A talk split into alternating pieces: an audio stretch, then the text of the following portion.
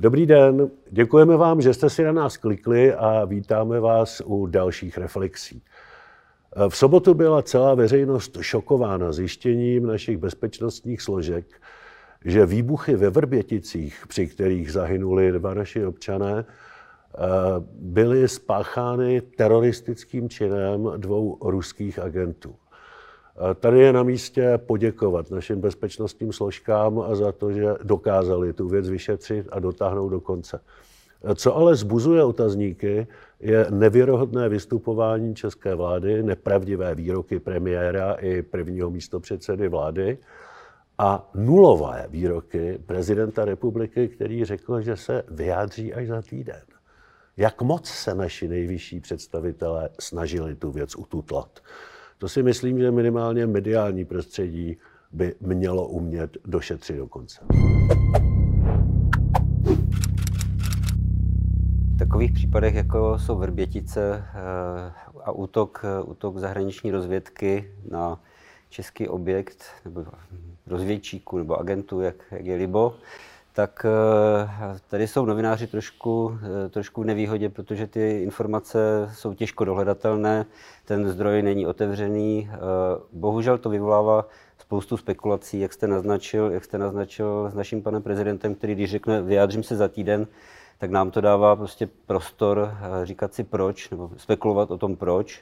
Proč až za týden? Já mám, já mám vysvětlení, že, důsled, že je to důsledek jednak samozřejmě jeho, jeho v úzovkách příchylnosti k ruské zahraniční politice, k Rusku, ale také tím, že je to jeho druhý, druhý mandát, který, když si může dělat v podstatě, co chce, není odpovědný, eh, ne, nebude obhajovat mandát, eh, není odpovědný voličům, není odpovědný, já nevím vůbec komu jo, v této chvíli.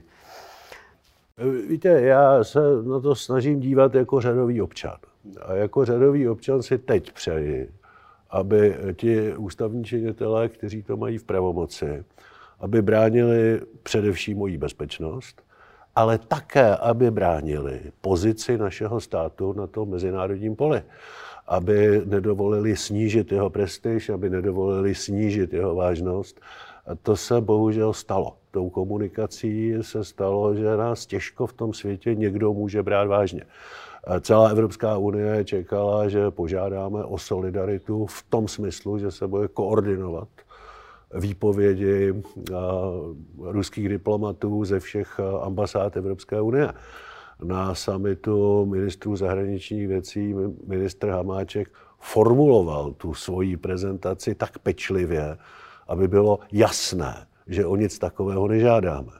A také to tak všichni pochopili a taky žádný koordinovaný postup nebude, no protože si ho česká vláda nepřeje. No, takže e, naši partneři nám sice vyjadřují solidaritu, ale vážit si nás nemohou a já se jim nedivím. Já, já když, když jsme tady měli několik těch reflexí minule, v minulých týdnech, e, opakovaně jsme se bavili o tom, že česká vláda ne, nezvládá pandemii, Eh, je chaotická, výsledkem je, výsledkem je 20 tisíc eh, mrtvých. 28. 28 tisíc mrtvých. Eh, teď zase bychom si mohli říct, jestli, jestli způsob, jakým česká vláda odprezentovala ten, nebo odkomunikovala ten problém, není, není něco jako vrtěti vrbicemi teď od, od, od, odhlédnout, ale asi ne, protože ty informace začaly proudit ven dřív, než, dřív, než Hamáček s Babišem si mysleli. Nicméně já, já, já to vnímám tak, že v čele české vlády je inspektor Kluzo. Ten prostě kam šlápne, tak je to prostě špatně. Eh, Evropská unie vůbec nechápe, nechápe co, jak my k tomu přistupujeme. My jsme vypověděli 18 ruských diplomatů, ale, ale dál, dál je to nejasné. Nevíme vůbec, co se bude dít. Také si všimněte, jak rozhořčeni jsou skutečně experti nebo bývalí diplomati.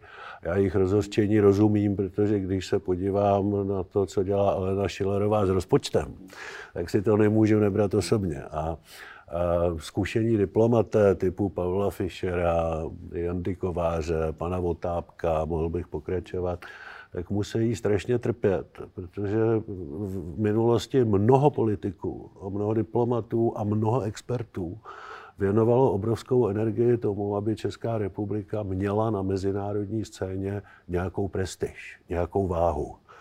A ta jejich práce je dneska vniveč. Dneska nás po tom, co předvedli pánové Babiš a Hamáček, nemůže brát vážně skoro nikdo a bude se to napravovat dlouho a nelehko. V každém případě ta situace nemůže skončit. Nemůže to skončit tak, že my máme v Moskvě zcela paralizovanou ambasádu, kdybychom ji tam teď neměli, tak to vyjde na stejno. A tady, aby byla funkční ambasáda eh, Ruské federace v Praze. To nejde. Teď to chce takový profesionální přístup, aby na konci, samozřejmě, že chceme mít diplomatické styky s Ruskou federací, to ne, ne, že nechceme, ale na konci musí být nějaká vyvážená reciprocita v obou dvou ambasádách. To, co je teď, dává trochu české vládě šance na, šanci na second service, na opravný termín. Ale musí jednat energicky a musí jednat kompetentně. A zatím nevidíme ani tu energii, ani tu kompetenci. Důsledkem, důsledkem eh, těch zmatků diplomatických, mezinárodních, eh, důsledky můžou být i pozitivní eh, v tom, že, v tom, že to vypadá, že Dukovany, Dukovany nebudou, na nich se nebude podílet ruská, ruský Rosatom, ale bude vyrazený z toho výběrového řízení. Jaká, jak dojist, já se chci zeptat, nebo přemýšlím o tom, jaké to může mít důsledky i mezinárodní, protože jsem zaznamenal, Německo, Německo chce dál jednat eh, o, o plynovodu eh, Nord Stream 2, bez ohledu na to, eh, že Rusko není úplně spolehlivý partner a my najednou se odstřihneme od všeho, od všeho, co souvisí s Ruskem. Může to mít i, i negativní dopad, jako, jako mělo třeba v roce 90, když jsme se, když jsme se odstřihli od zbrojního průmyslu nebo dodávek, tak ho zaplnil někdo jiný, jednoduše řečeno. Podívejte se, že jsme nechtěli mít v Dukovanech Rosatom. To jsme prostě nechtěli, to není žádný negativní dopad. Nevím, jak vy, já se Sputnikem očkovat nenechám, takže ani Sputnik ne. Že by měl být zájem na korektních uh, diplomatických vztazích mezi námi a Ruskou federací, to by být měl, ale korektní. To znamená, ten vztah musí být vyvážený. Dlouhodobě je nevyvážený. Historicky prostě tady mají zhruba čtyřikrát víc diplomatů, než my máme v Moskvě. A tohle je svým způsobem příležitost, jak z toho udělat vyvážený stav. Což, znovu opakuji, vyžaduje nějaký energický a kompetentní postup české vlády, eh, který bych si přál, ale, ale zatím ho nevidím. Jinak asi by bylo bláhové se domnívat, že to napětí mezi eh, Evropskou unii nebo mezi demokratickým světem a na straně jedné a Ruskem na straně druhé by bude způsobeno zejména vrběticemi. Tady vysí v vzduchu mnohem větší problém a to je bezprecedentní soustředění ruských vojsk na západní hranici Ukrajina, která se cítí zcela oprávněně ohrožena, tam je to napětí. A myslím si, že to bude chtít obrovskou diplomatickou aktivitu a kompetenci na obou dvou stranách té barikády, aby to napětí se mírnilo, což je asi v zájmu nás všech. Ale dá se, dá se čekat eh, vůbec. Eh, já jsem skeptický, jestli se dá čekat koordinovaný postup eh, Bruselu v této chvíli. My jsme neformulovali svoje, svoje, svůj požadavek eh, asi proto, že, protože nemáme ministra zahraničí v této chvíli, nebo máme zástupného, nevím, co to vlastně je za, za role teď, kterou hraje Jan Hamáček, ale, ale já, já cítím v samotné Evropské unii, když odhlédnu od, od Vrbětic, to, že není jednotná vůči, vůči Rusku, ten, ten postup je dvojaký a z mého pohledu tam hrají roli opravdu obchodní zájmy. I, i vlastně to soustředí. To, to, máte, to máte zcela jistě pravdu a myslím si, že to patří dlouhodobě ke slabinám Evropské unie a já tady zopakuji to, co říkám často a uvědomuji si, že se to ne každému líbí. Ale jestli chceme, aby Evropská unie hrála na tom globálním hřišti, stejně rovnocenou hru se spojenými státy, s Ruskou federací, s Čínou, tak jsou některé politiky, které budou muset být mnohem více skoncentrované a integrované. A zahraniční a obraná politika patří mezi ně. Já už teď slyším řadu národních vlastenců, který budou křičet ani, ani kousek další kompetence do Bruselu, ale to je přece v našem zájmu. Protože jestli nechceme zaostávat za těmi globálními velmocemi, jestli nechceme, aby si nás rozebrali, tak my musíme být stejně operativní a stejně akceschopní jako oni. Já, mě, mě vadí jedna věc. Na celé té kauze, tam má, tam má spoustu, spoustu aspektů. Jeden z nich je, když někdo začne kriticky, eh, kriticky se vymezovat vůči já nevím, eh, v sobotu vystoupil premiér a vicepremiér na tiskovce, oznámil eh, bezprecedentní útok na, na zájem České republiky, na Českou republiku. A já vlastně celých sedm let Andreji Babišovi nevěřím ani slovo. Já to tak prostě mám, já mu nemůžu věřit ani slovo. Já v tuhle chvíli, když slyším, že Andrej Babiš říká, zautočilo Rusko na nás a tak dále, já mám tendenci pochybovat. A v reakci na to, v reakci na to se dozvím, že jsem třeba ruský šváb. Mě to jako vadí, jo, to je prostě tendence, nejsem. tendence pochybovat, tendence pochybovat má být vlastní každému inteligentnímu člověku. To, co nám často chybí, je kritické myšlení, ke kritickému myšlení patří pochybnosti. A já si myslím, že po těch několika dnech můžeme říct téměř s jistotou, že ten teroristický čin se opravdu stál, že se ho minimálně pánové Babiš a Hamáček snažili za každou cenu ututlat a že ta sobotní tisková konference byl jenom panický úprk pod tlakem, aby se ta informace neobjevila někde jinde dřív, než ji řeknou oni, protože potom by o to víc bylo vidět, jak hráli nečistou hru se svými vlastními občany. Takže proto tisková konference v sobotu a potom v neděli nic a potom, a potom v pondělí to naprosto šílené, rozpačité vystoupení, které okamžitě zneužila ruská propaganda. Já jsem se díval, jako té pondělní tiskovce psala ruská média. No, ty to obrovským způsobem pochopitelně zneužili.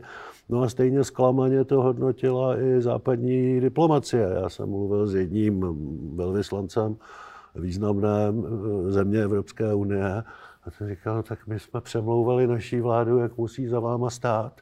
No a oni potom slyšejí to, co slyšejí, no tak to, to se nemůžete divit, že, že, že, se zase, že to zase tolik nebudeme s tou podporou přehánět. Mě, mě, až líto, mě až líto ten, ten způsob, jakým česká vláda k tomu přistoupila, nebo česká vláda, Andrej Babiš s Janem Hamáčkem se vyrojilo mraky vlastně takové, takové švejkoviny, protože způsob, jakým způsob nabízí hromadě vtipu, já jsem dokonce já jsem dokonce slyšel nebo četl jsem, že kdy se objeví teorie, že za to můžete vy, protože za všechno může Kalousek, protože nezavrbě. A navíc jste chemik, že jo? No původně ano, ale taky svatý otec taky, takže jestli by náhodou já, svatý otec František byl taky chemik, zdůraznil. A teď k vážnější věci, e, vás nepodezírám, opravdu ne. Nicméně, eh, jedna z těch, jedna z, z tezí, eh, následných tezí po, po tom, co se dneska děje, byla, že opozice nemá šanci na, na odvolání e, vlády, to, co, to, o čem jsme dlouho diskutovali, e, protože ta situace je vážná e, i mezinárodně a tak dále. Já si myslím, že těch důvodů je, je, je o jeden vážný víc, než, než mě. Absolutně s vámi souhlasit. Teď se vede už týden naprosto vášnivá diskuze, zda, zda vyslovit nebo nevyslovit té vládě nedůvěru. Já si myslím, že Vrbětice je další důvod, proč vyslovit té vládě eh, nedůvěru. A ti, kteří říkají, že rozpustíme sněmovnu, ale necháme důvěru vládě, ty dobře vědí, že nabízejí pouze prázdné gesto, protože nelze rozpustit sněmovnu.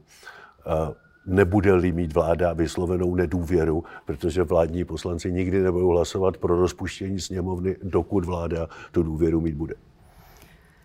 Takže tímto leitmotivem bychom mohli skončit dnešní díl. Já vám děkuji za pozornost a minule jsme se loučili, minule jsme se loučili eh, tím, že za týden možná tady budeme diskutovat o tom, že Jan Hamáček dostane Nobelovu cenu míru za to, že do Prahy dostane Bidena s Putinem. Po týdnu, po týdnu jsme ve válce s Ruskem, tak já se děsím, co bude, co bude příští týden. Děkuji vám za pozornost. Zase příště.